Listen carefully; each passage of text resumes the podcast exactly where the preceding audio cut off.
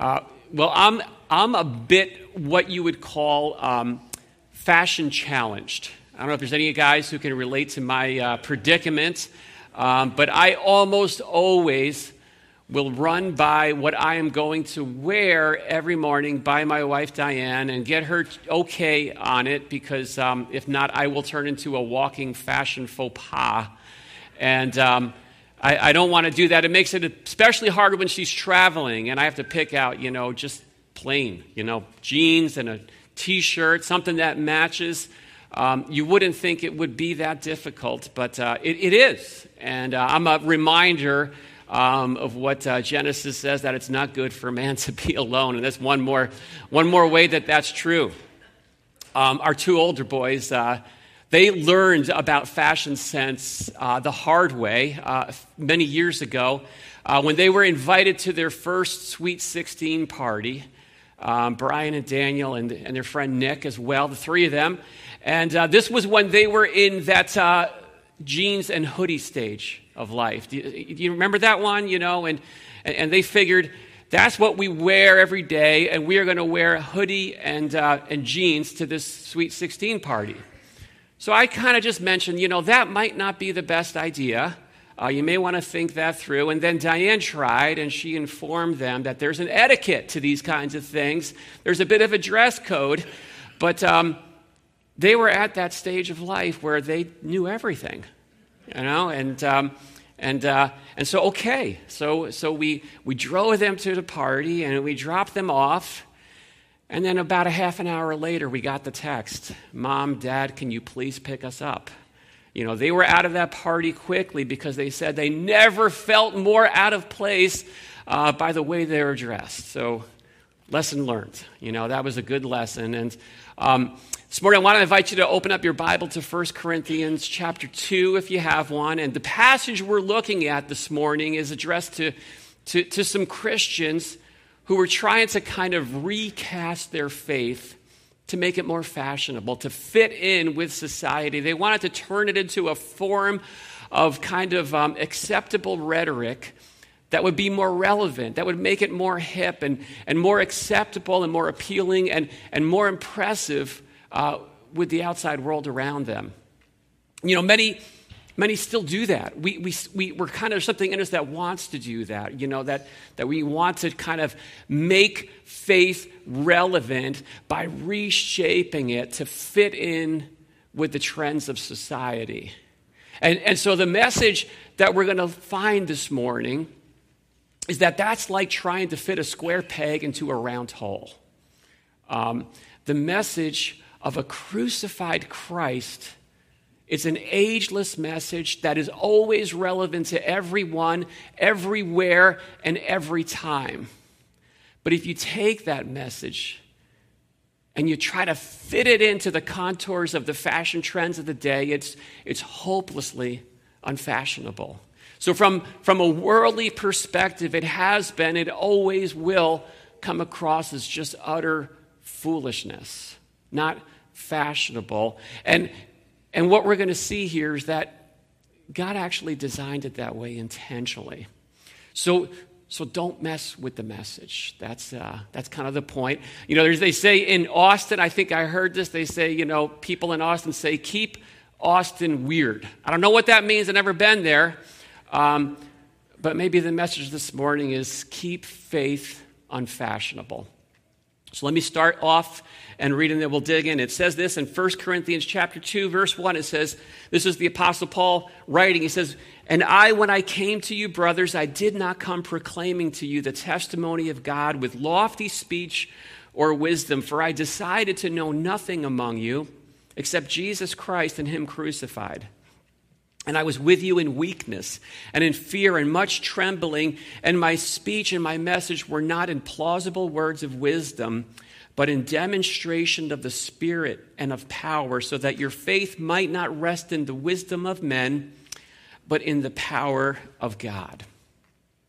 So, what Paul's doing here in this passage, he's taking his friends uh, for a stroll down memory lane, and he's going back to the beginning of their faith journey, when their life with Christ first started with them. And um, he's kind of doing a deep dive on that. He's putting the magnifying glass to highlight what it was and what it wasn't that ignited this faith in their hearts. And the point being that it, it wasn't about his impressive words and how, you know, how skillful a, a rhetorician he was. It was about this powerful message. And, and so, what I'll point out here um, that I think this passage kind of draws out is that there is this reality that spiritual life has a starting point.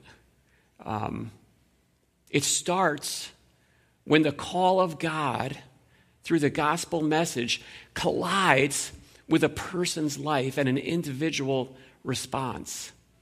And so when someone hears this message of the gospel and responds in faith, it's the start of something that's brand new. This, this deep work in the soul. It's like a switch gets turned on, and, and a person's life is made alive to God in a way they weren't previously.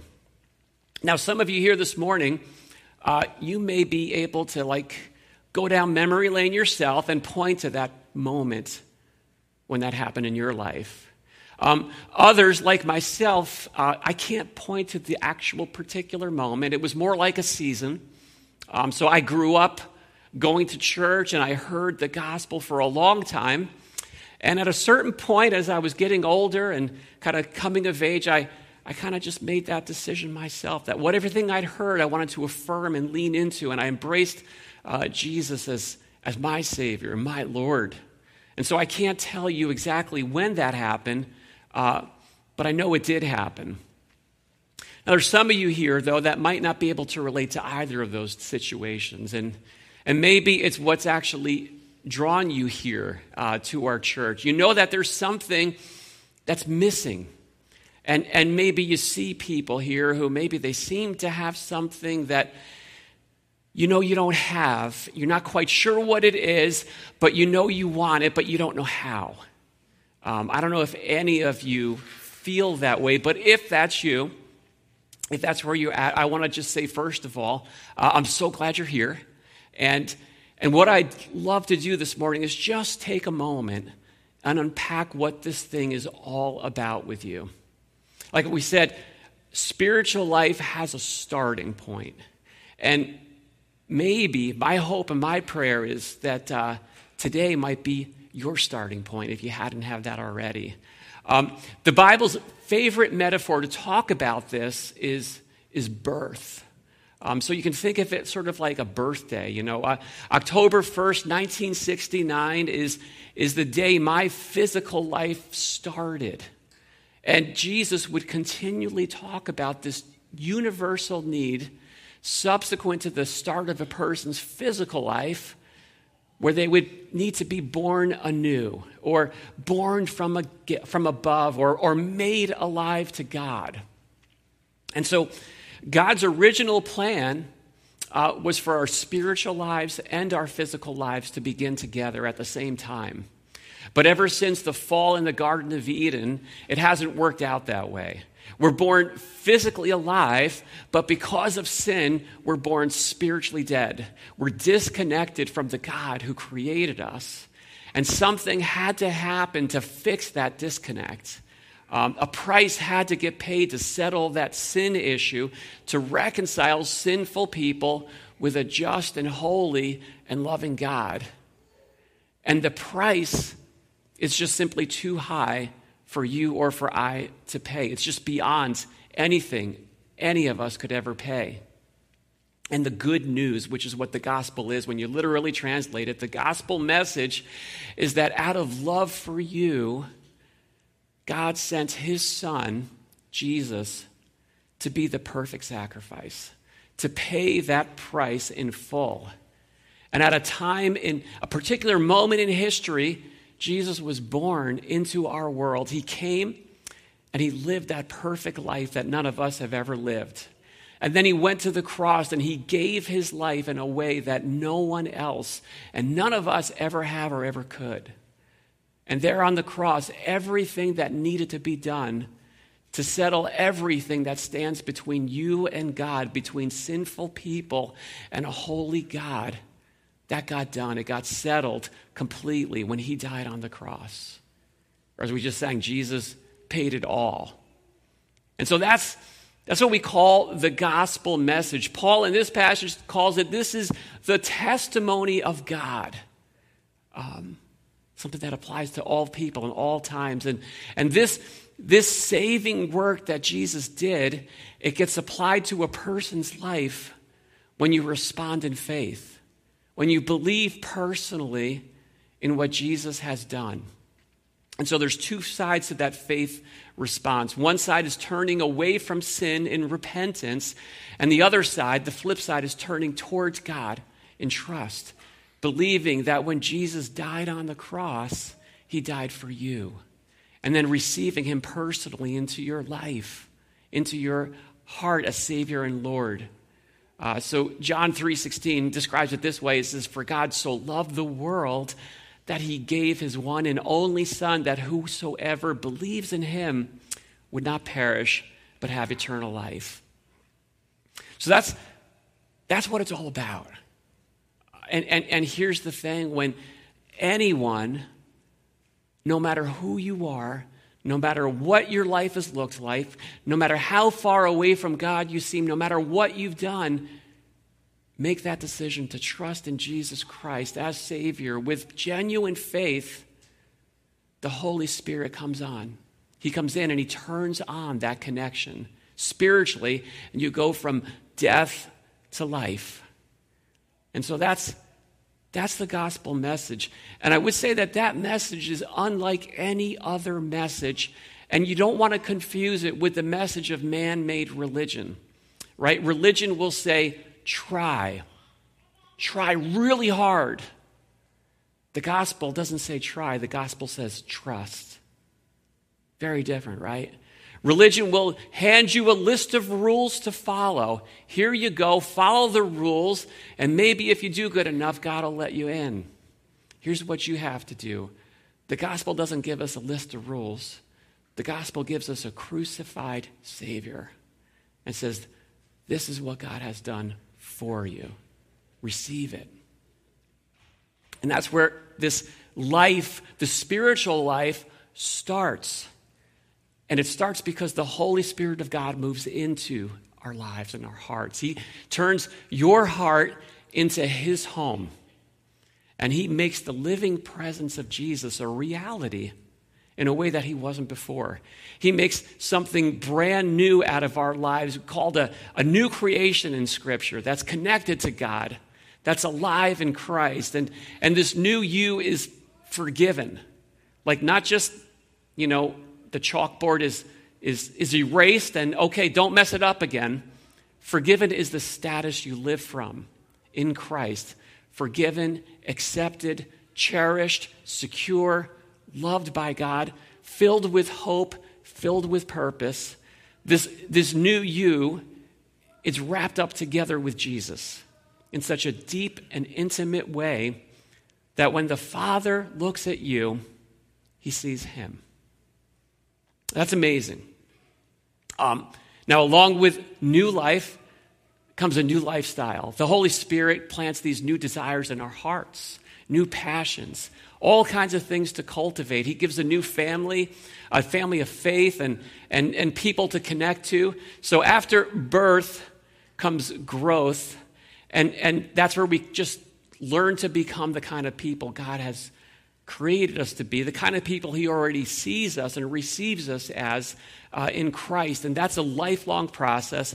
It plays out on a daily basis. And the beautiful thing, again, is that with the gospel, we don't live to earn God's forgiveness. We, we live from that space of already being forgiven. We live from it, not for it. And so that process of what we're talking about here, spiritual growth, it's kind of what the whole book of First Corinthians that we're working through, what it's all about. And part of the reason I think it's so early on, it's like talking about this birth part and why I'm camping on it is because Spiritual growth can't happen until spiritual birth has happened, right? And maybe, I hope you're tracking me on that. So here's the thing if it hasn't started in your life yet, let me just let me just gently ask you do you sense the Holy Spirit calling you to respond? Um, you know, this is not a church that is into hype. Um, you probably know that if you've been coming here for a little while. Uh, there's certain places where you will hear long, impassioned, highly emotional, sentimental salvation calls. I've sat through my share of them um, through the years, and, and that's not what we're about. And it's interesting here that in this passage, it kind of makes the point that that's not necessary. Paul, he's reminding his friends how unimpressive his methods were. Utter foolishness from, from the world's perspective. He says, When I came and I shared the gospel to you, with you, he said, I was weak, I was filled with fear, I was trembling. And he says, That was on purpose. That wasn't a mistake. That was on purpose because the last thing I'd ever want to do is to tell you about him in a way that makes it about me. That was really important to Paul. It's, it's not about the man, it's not about the method, it's all about the message, the gospel message. And the goal, he says, is to simply communicate that message loud and clear. He says, I resolve to know nothing except Jesus Christ and Him crucified. Kept on just making it about Him, who Jesus is, what that He's done.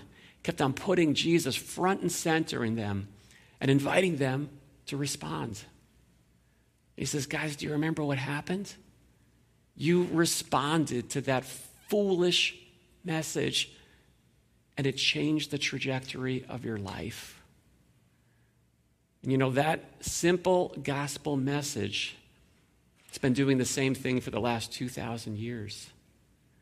And so, if there's anyone here this morning, and you're just at a point where you're like, I need a starting point, I am ready to respond we're going to just do something a little bit different for just a second. I'm going to hit, hit the pause button on what we're doing, and I just want to lead us in a prayer, a simple prayer of faith this morning. And if you need that starting point, you can pray in your heart and give your life to the Lord right now. So, Lord Jesus, you just pray, I believe that you came and died for me. And today, I choose to put my trust in you. I'm turning away from my sin. I'm choosing to trust in you. And today I receive you as my Lord and my Savior. Come, Holy Spirit, make my heart your home and do that renewing work in me and change me to be more like Him. In Jesus' name, amen. So, you know, if, if you prayed that prayer and it was a sincere prayer, um, here's the thing God heard it and He has already started something brand new inside of you. And I'd love to, I'd love to know about it if, if you did pray that. I'd love to just kind of come alongside and help in any way I can through this first steps of faith. And you can feel free to let me know over a bowl of chili, and we can talk more. Um, you know, uh, that is kind of gets to the very heart of why I do what I do and what this is all about seeing people's lives connected with Christ. And that is going to lead us to what comes next because, uh, like we said, spiritual growth can't start before spiritual life has begun. And that's kind of what it gets out next. So I'm going to just keep reading. It says here, Yet among the mature we do impart wisdom, although it's not a wisdom of this age or of the rulers of this age who are doomed to pass away. But we impart a secret and hidden wisdom of God, which God decreed before the ages for our glory. None of the rulers of this age understood this, for if they had, they would not have crucified the Lord of glory.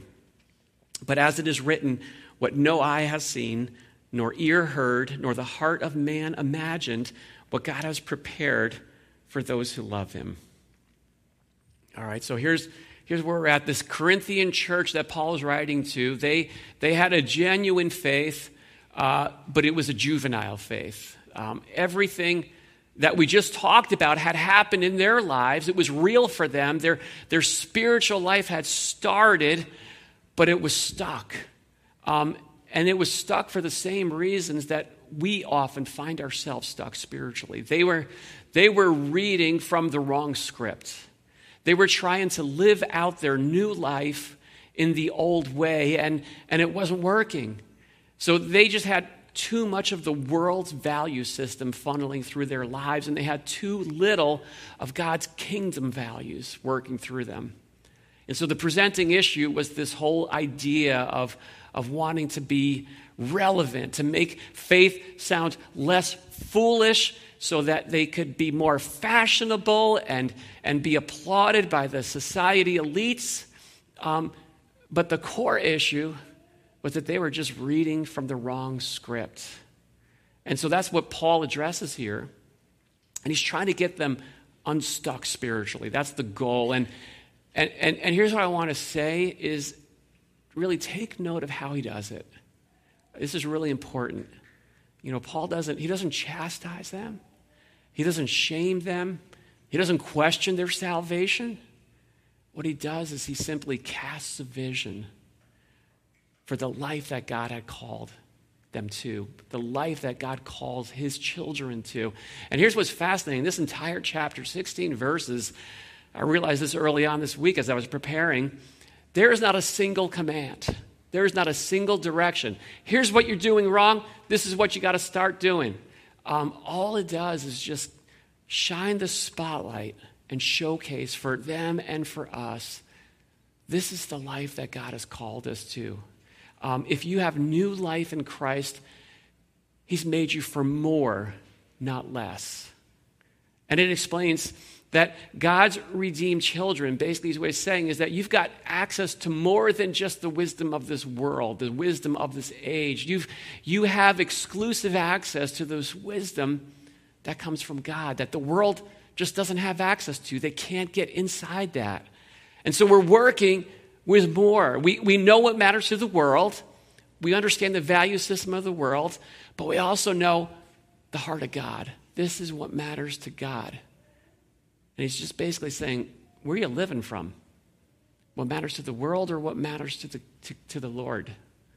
So, on the one hand, you've got like conventional worldly wisdom, and it tells us one thing this is what matters, this is how to live, this is what to do.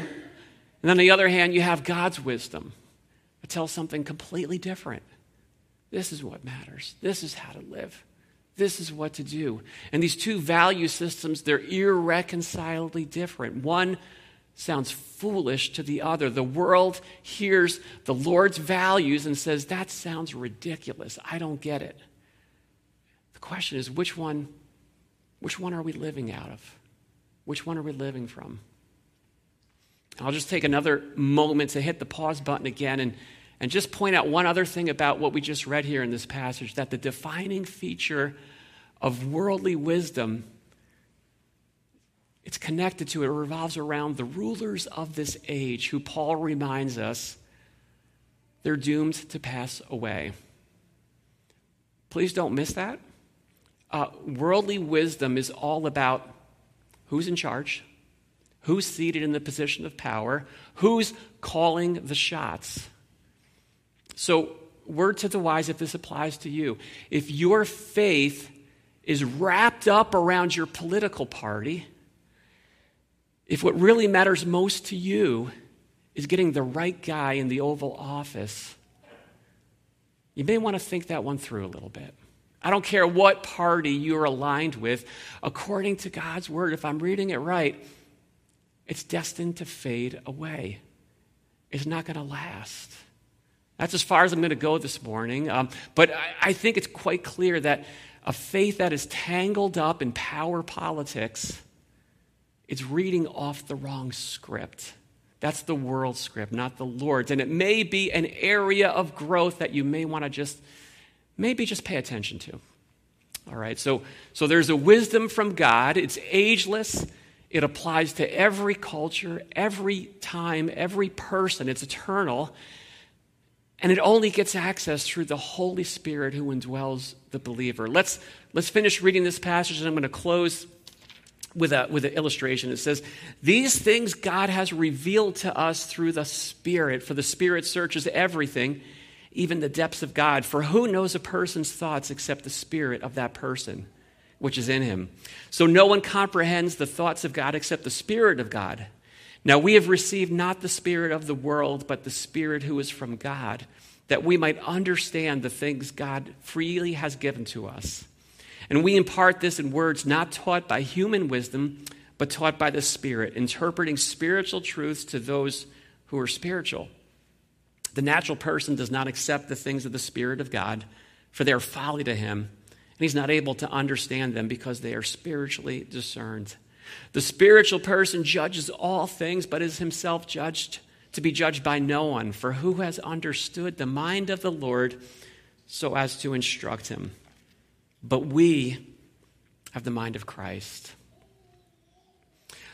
So, do you listen to the radio in your car? Um, you know, if you know me, you know that I'm a big 80s music fan. So, uh, when I listen to the radio, I'm pretty much dialed into 101.1 WCBS FM.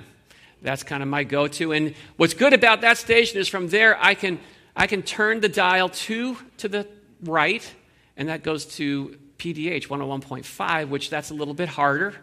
But I can also go down the dial to 101, 100.7, um, and that's a little bit softer. So I got a lot of options. Um, if you're into the more modern music kind of scene, you might like the Z100 or K104. And if you like country music, I have no idea what channel you listen to. I'll just pray for you, and uh, we'll leave it at that.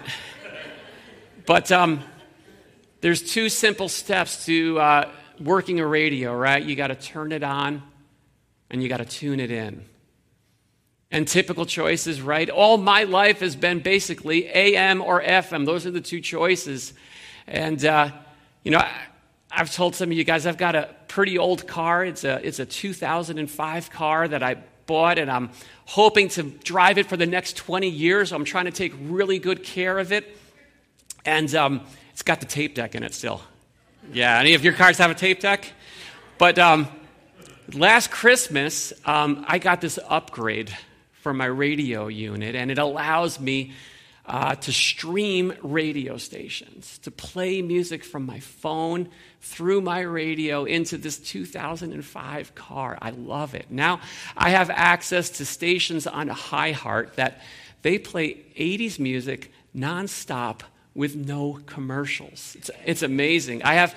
I also have my custom curated Amazon Music 80s playlist that I can play anytime I want. And I want to tell you, they are wildly popular with my sister in law and three of my friends. Um, and if you're interested, I can make them available to you at no cost. Um, and best of all, though, there is a actual online station that streams old episodes of Casey Kasem's American Top 40. 24 hours a day, 365 days a year. It's amazing. So, so some of you are thinking, like, I hope I never have to ride in Pastor Brian's car. and I understand my poor kids and family. I guess that's why. I guess that's why they make headphones, right? Um, but but here's the point: with all that I have access to, what would you think if you know that I am still turned into some staticky old AM station? after having all those upgrades. That station with so much treble that it hurts your ears and gives you a headache, you'd probably be like, Brian, what's wrong with you? Why are you listening to this when you have access to that? And I think that's, that's exactly the point of this passage. Why are you still listening to this when you have access to so much more? guys, you're still tuned in to the wisdom of this world. You're trying to do things that look good, that appear impressive, that get people to applaud you, but you have access to the heart of God. The Holy Spirit is streaming God's truth into your heart.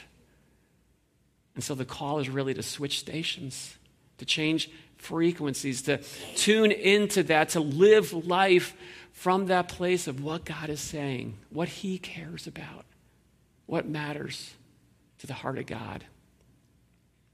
Love that last verse where it just affirms something real. You, we have the mind of Christ.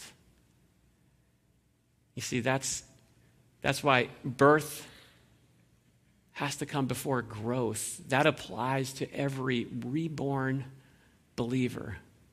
Through the Holy Spirit, you have the mind of Christ. You have access to the mind of Christ. And the question for all of us is Am I listening to it? Am I tuned into that? Am I tuned into the spirit of this age or the spirit of God? Whose values am I living my life out of? It's, it's so easy to dial into the world and live our lives as if getting ahead and looking good and making more money and impressing people and accumulating stuff. That's what matters. And the invitation is just to simply switch channels. Tune into this message that it may sound from the world's perspective like utter foolishness, but it's going to lead you into these things that are ageless and eternal. There's no other voice that is going to replicate, that is going to substitute for the voice of God speaking into our lives. And so the invitation is to just lock into that. That's that's how we kickstart growth. That's how we, we, we get from just uh, spinning our wheels to actually making forward progress. What you hear, it may not fit in with the fashion trends of the day. So be it. Let's pray.